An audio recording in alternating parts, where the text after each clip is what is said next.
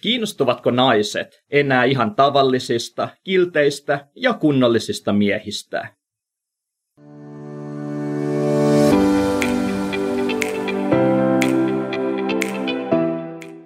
Moikka kaikille ja toivottavasti teille kuuluu hyvää. Viime viikkoina mediassa on taas puhuttu eräästä ikuisuusaiheesta, eli siitä, että kelpaako ihan tavallinen, kunnollinen ja kiltti suomalainen mies enää naisille. Ja tämähän on meille tuttu aihe. Tälläkin kanavalla me ollaan puhuttu tästä vuosien aikana monta monta kertaa, mutta koska tämä tuntuu kiinnostavan vuodesta toiseen, niin otetaan uusiksi. Monia miehiähän siis vaivaa se, että he kokevat olevansa kaikin puolin ihan kunnollisia miehiä. Heillä on työpaikka, he ovat mukavia, heillä on ihan ok sosiaaliset taidot, he kohtelevat naisia hyvin. Eli lähtökohtaisesti he kokevat, että heillä on kaikki se, mitä tarvitaan, jotta voisi päästä naisen kanssa parisuhteeseen. Mutta silti se ei onnistu. Kerta toisensa jälkeen nämä miehet torjutaan. Ja kun heidät torjutaan, heille saatetaan vihjata, että sä olet ihan liian hyvä, sä olet ihan liian kiltti. Ja tämä herättää totta kai ajatuksen siitä, että kiltti ja kunnollinen mies on jotenkin vähän liian tylsää, vähän liian vaarattoman oloinen. Et miehen pitäisi olla jollain tavalla vielä kiinnostavampi, jotenkin räväkämpi, ehkä jopa hieman kusipäisempi. Ja nämä miehet sitten torjuttuna postailevat tonne nettiin, että voi voi kun naisesta on tullut ihan hirveän nirsoja, kunnollinen ja kiltti mies ei enää kelpaa, eli kaikki naiset haluavat varmaan vierelleen joku ihan hirveän kusipään. Tämä on se johtopäätös. Tämä on se johtopäätös, jonka monet miehet tekevät. Mutta lähdetään tässä, tässä lähetyksessä vähän tarkastelemaan sitä, että onko tämä johtopäätös oikea vai onko asia sittenkin niin, että ihan tavallinen, kiltti ja kunnallinen mies kyllä kelpaa naisille? Ja tosiaan, jos psykologia, elämäntaidot ja elämässä pärjääminen muutenkin kiinnostaa, niin heitä ihmeessä kanava tilaukseen. Uutta sisältöä tulee joka viikko. Kiitos tosi tosi paljon. No ihan ensimmäiseksi mä haluan sanoa, että mä ymmärrän kyllä tuon miesten huolen siitä, että liian kiltti ja kunnollinen mies koetaan jotenkin tylsänä tyyppinä. Olen itsekin joskus ollut tässä paikassa. Nuorempana mä halusin aina olla mahdollisimman kiltti, mahdollisimman mukava, mahdollisimman vaaraton. Ja se ei tuntunut tuottavan tuloksia. Naiset halusivat olla kyllä minun ystäviäni. Jouduin hyvin usein tälle kaverisektorille, eli friendzoneille – itse olisin halunnut näiltä naisilta ehkä vähän enemmänkin, mutta heille minä olin vain hyvä ja luotettava ystävä. Ja silloin mä itsekin kelasin, että onko tässä nyt oikeasti kyse siitä, että mä oon vaan niin kuin liian jotenkin tylsää. Että ei pidä olla niin kiltti ja kunnollinen, pitää olla jotenkin enemmän kusipäisempi. Ja mä itse koitin tätä yhdessä vaiheessa, ja jännä juttu oli se, että se toimii. Se oikeasti toimii siinä vaiheessa, kun mä aloin käyttäytymään kusipäisemmin, niin kyllä naiset syystä tai toisesta kiinnostuivat minusta merkittävästi enemmän kuin silloin, kun koitin olla mahdollisimman kiltti ja kunnallinen. Mutta tämä ei ole nyt se johtopäätös, mikä me tällä kertaa hyväksytään. Koska tässä on taustalla paljon paljon muuta. Se, mikä teki musta siinä tilanteessa kiinnostavamman, ei ollut nimittäin varsinaisesti se huono käytös ja kusipäisyys, vaan ne oli ihan muut jutut, mitkä siellä vaikutti. Ja nyt me lähdetään katsomaan, että mitä ne elementit oli. Millä tavalla voidaan nostaa sitä omaa kiinnostavuutta ilman, että pitää alkaa ikäväksi ihmiseksi. Okei, mä väitän, että kiltti, kunnollinen ja naisia hyvin kohteleva mies on naisten silmissä haluttua tavaraa. Mä väitän, että kiltteys ja kunnollisuus ovat hyvin haluttavia ja arvostettuja ominaisuuksia. Totta kai, pääasiassa naiset haluavat miehen, joka on hyvä tyyppi, luotettava tyyppi, joka kohtelee itseään ja heitä hyvin, ja muutenkin semmoinen hyvällä tavalla tavallinen tyyppi. Mä väitän, että asia on näin. Mutta tähän liittyy yksi tosi iso väärin ymmärrys, joka tätä keskustelua sekoittaa. Ja se tulee tässä. Moni sekoittaa keskenään kaksi ominaisuutta. Toinen niistä on tämä kilteys tai kunnollisuus, ja toinen niistä on pelokkuus tai alistuvuus. Eli ajatellaan, että me emme kelpaa vaikkapa naisille sen takia, että olemme liian kilttejä tai kunnollisia.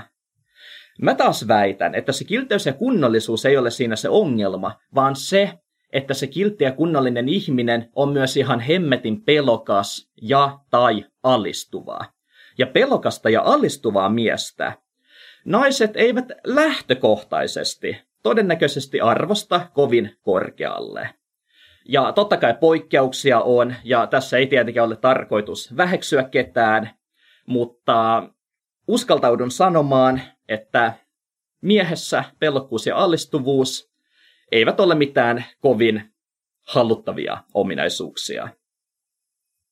Ja sitten, koska tämä pelokkuus ja alistuvuus esiintyvät usein samassa ihmisessä kuin se kilttäys ja kunnollisuus, niin sen takia on ymmärrettävää, että nämä menevät keskenään tavallaan sekaisin.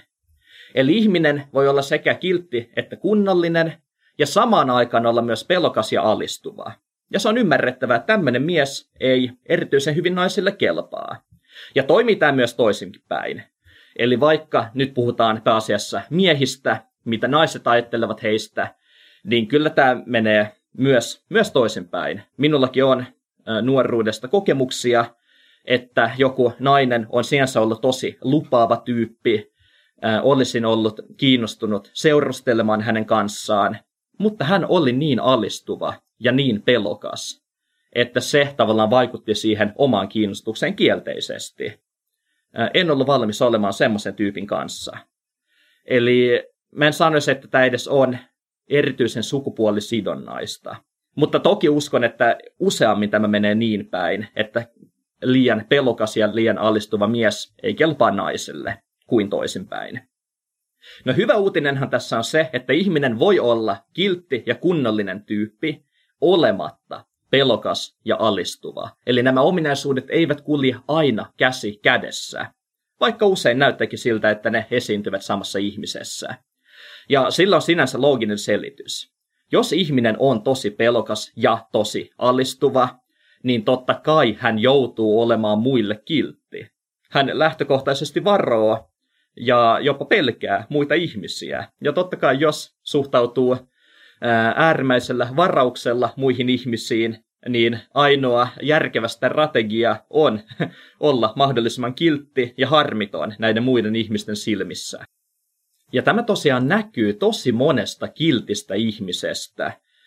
Usein vaikuttaa siltä, että he tekevät kaikkensa, jotta eivät vahingossakaan olisi muille ihmisille mitenkään vaivaksi, millään tavalla häiriöksi, tai eivät millään tavalla edes vahingossa loukkaisi muita ihmisiä.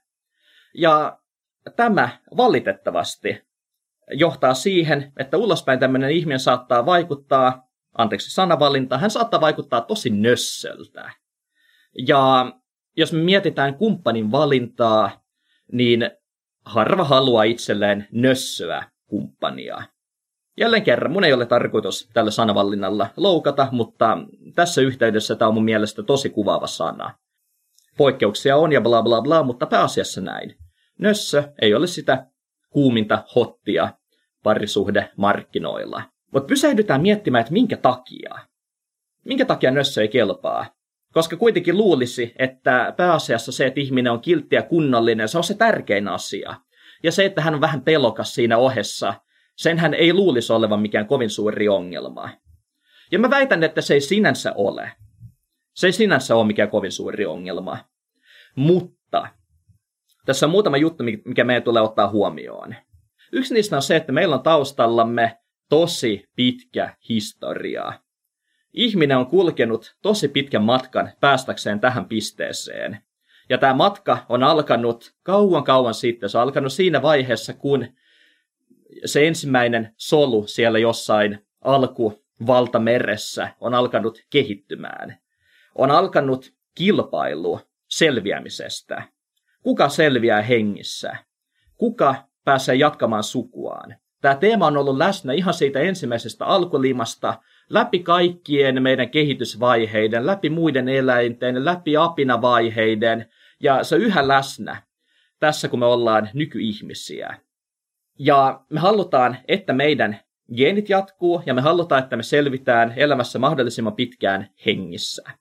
Ja kumppanin valinta on tässä hyvin keskeisessä roolissa, koska se meidän kumppani on yksi osa siitä meidän selviytymisestämme ja meidän suvun jatkamisestamme. Kumppani on tavallaan osa meidän omaa voimaa. Kun me kuljetaan läpi elämään, niin hyvä kumppani siinä vierellä varmistaa omalta osaltaan sitä, että me säilytään hengissä ja että me pärjätään tässä elämässä. Ja elämässä tulee vastaan kaikenlaisia tosi ikäviäkin tilanteita. Eli saattaa tulla kaikenlaisia konflikteja, saattaa tulla tragedioita, onnettomuuksia, sairautta, kuolemaa, kaikenlaisia ihan hemmetin ikäviä juttuja. Ja niistä vaikeista tilanteista on tosi paljon helpompaa selvitä, jos meidän vierellä on kyvykäs ihminen. Ja jos meidän kumppani taas on nössö, jos meidän kumppani on tosi allistuva ja tosi pelokas, niin lähtökohtaisesti se johtaa ajatukseen, että onko tämmöinen ihminen erityisen luotettava? Voiko tämmöiseen ihmiseen tukeutua? Uh, uskaltaako tämmöistä ihmistä valita omaksi elämän kumppanikseen, jos uh, hän uh, ennemminkin verottaa minun omia voimavarojani kuin antaa niitä? Moni on saattanut esimerkiksi kokea tilanteita, missä on ottanut itselleen sellaisen kumppanin, joka syö koko aika sun voimia.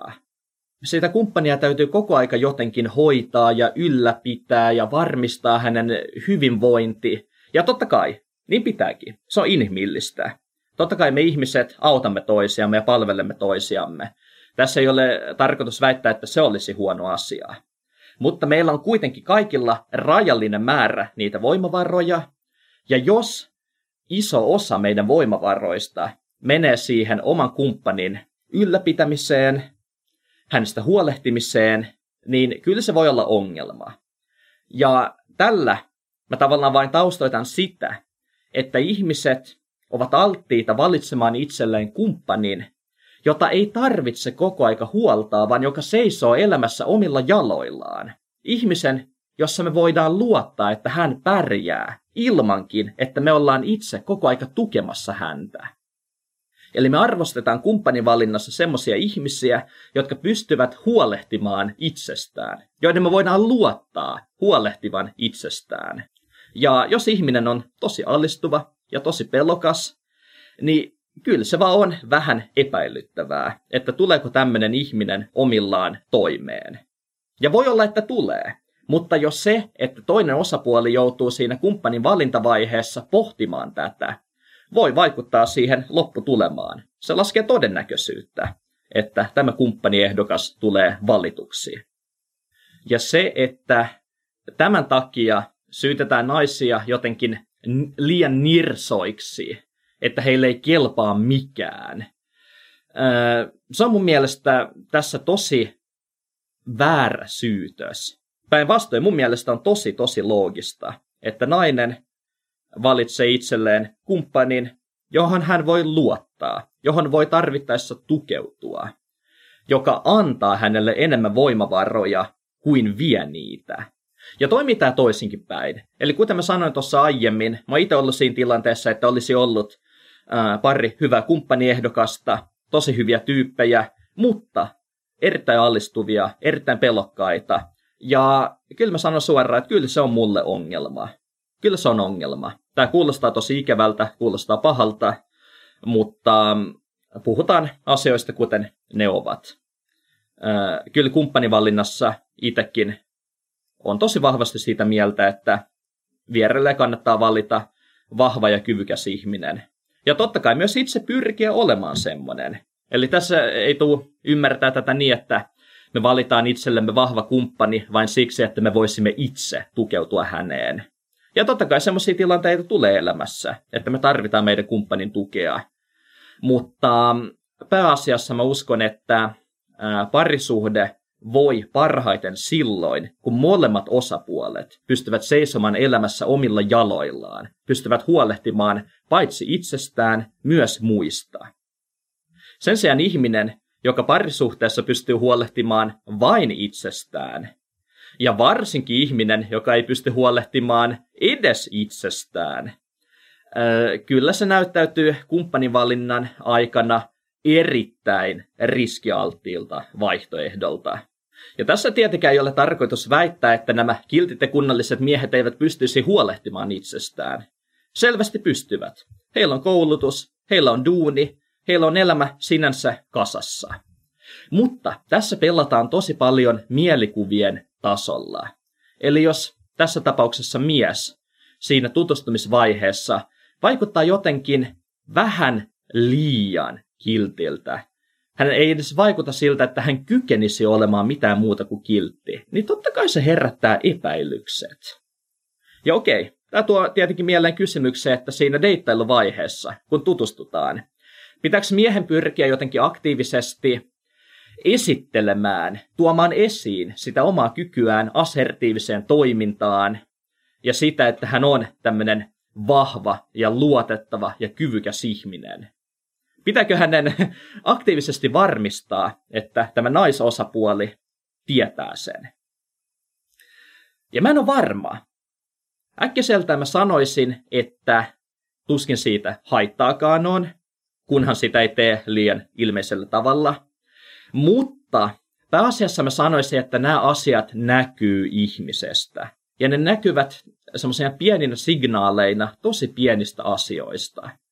Käytös, eleet, sanavalinnat, ää, käytösvalinnat, miten ihminen jossakin tilanteessa käyttäytyy, ää, hänen historiansa, kaikki tämmöiset asiat, ne maalaavat ihmisestä kuvaa, ja siitä kuvasta kyllä aika hyvin, ainakin mun oman kokemuksen mukaan, näkee, että onko se ihminen tämmöinen voimakas, vahva, assertiivinen henkilö, vai onko hän vaan tosi pelokas ja allistuva se jotenkin tuntee. On tosi vaikea niin kuin, tarkkaan sanoa, että mikä kaikki sen tuntemuksen muodostaa. Mutta uskon, että moni samaistuu siihen, että joistakin ihmisistä vaan tulee semmoinen fiilis, että he ovat vahvoja, ja joistakin ihmisistä tulee fiilis, että he ovat heikkoja. Ja tämä on siis sikäli jännä aihe, että tämä on mun mielestä sekä naisten että miesten mielestä ehkä jopa vähän liian merkityksellinen aihe. Mun mielestä tälle koko aiheelle ei pitäisi antaa näin paljon huomiota. Ja tämä johtuu mun mielestä siitä, että me eletään kuitenkin Suomessa, joka on turvallinen, länsimainen ö, hyvinvointivaltio. Ja mun mielestä tämä ympäristö, jossa me eletään, tässä ei nykyään edes ole niin super super tärkeää, että onko ihminen erittäin kyvykäs, erittäin vahva, erittäin assertiivinen. Toki ne on edelleen tosi tärkeitä ominaisuuksia. Ne vaikuttavat elämässä menestymiseen, ne vaikuttavat pärjäämiseen, ne vaikuttavat rahan saamiseen ja sinänsä, sinänsä ne ovat tärkeitä. Mutta mä haluan ehkä sanoa, että ne ei ole enää niin tärkeitä kuin mitä ne ovat olleet joskus tuhansia vuosia sitten, joskus luolamies aikana. Ja ennemmin mä uskon, että nykypäivänä myös vähän vähemmän assertiivinen ja vahva ihminen pärjää elämässään ihan hyvin. Eli jos me tavoitellaan ihan tavallista elämää, jos me tavoitellaan vierellemme ihan tavallista kumppania, ei sillä ole mun mielestä kovin paljon merkitystä. Että onko se tyyppi välillä vähän pelokas tai vähän alistuva. Jotenkin näin. Mutta totta kai, samalla mä uskon, että ei siitä todellakaan ole haittaa, että pyrkii kehittämään itseään, pyrkii kehittämään itsessään näitä haluttavaksi koettuja ominaisuuksia. Ää, pysyy totta kai kilttinä ja kunnallisena, koska se on kuuma ominaisuus. Ihminen, joka on kiltti ja kunnallinen, se on kuuma.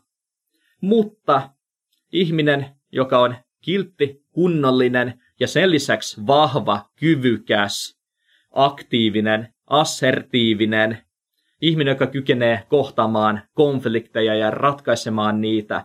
Ja semmoinen ihminen on vielä paljon, paljon kuumempi. Ja se on se, mihin voi halutessaan pyrkiä. Eli vähemmän pelokkuutta ja passiivisuutta, enemmän aktiivisuutta, kykyä ja voimaa. Sinänsä varmaankin simppeli asia. Ja kuten sanoin tuossa aiemmin, tätä ei pidä sekoittaa siihen kusipäisyyteen. Joo, kusipää on lähtökohtaisesti varmaankin kiinnostavampi kuin nössö ihminen, mutta ei se nyt mikään maailman tavoiteltavin ominaisuus mun mielestä ole, että olisi kusipää. Ei tee hyvää omalle mielenterveydelle, ei tee hyvää muiden mielenterveydelle todellakaan. Eli pyritään siihen, että ei olla kusipäitä, vaan ollaan kilttejä, kunnollisia ja vahvoja.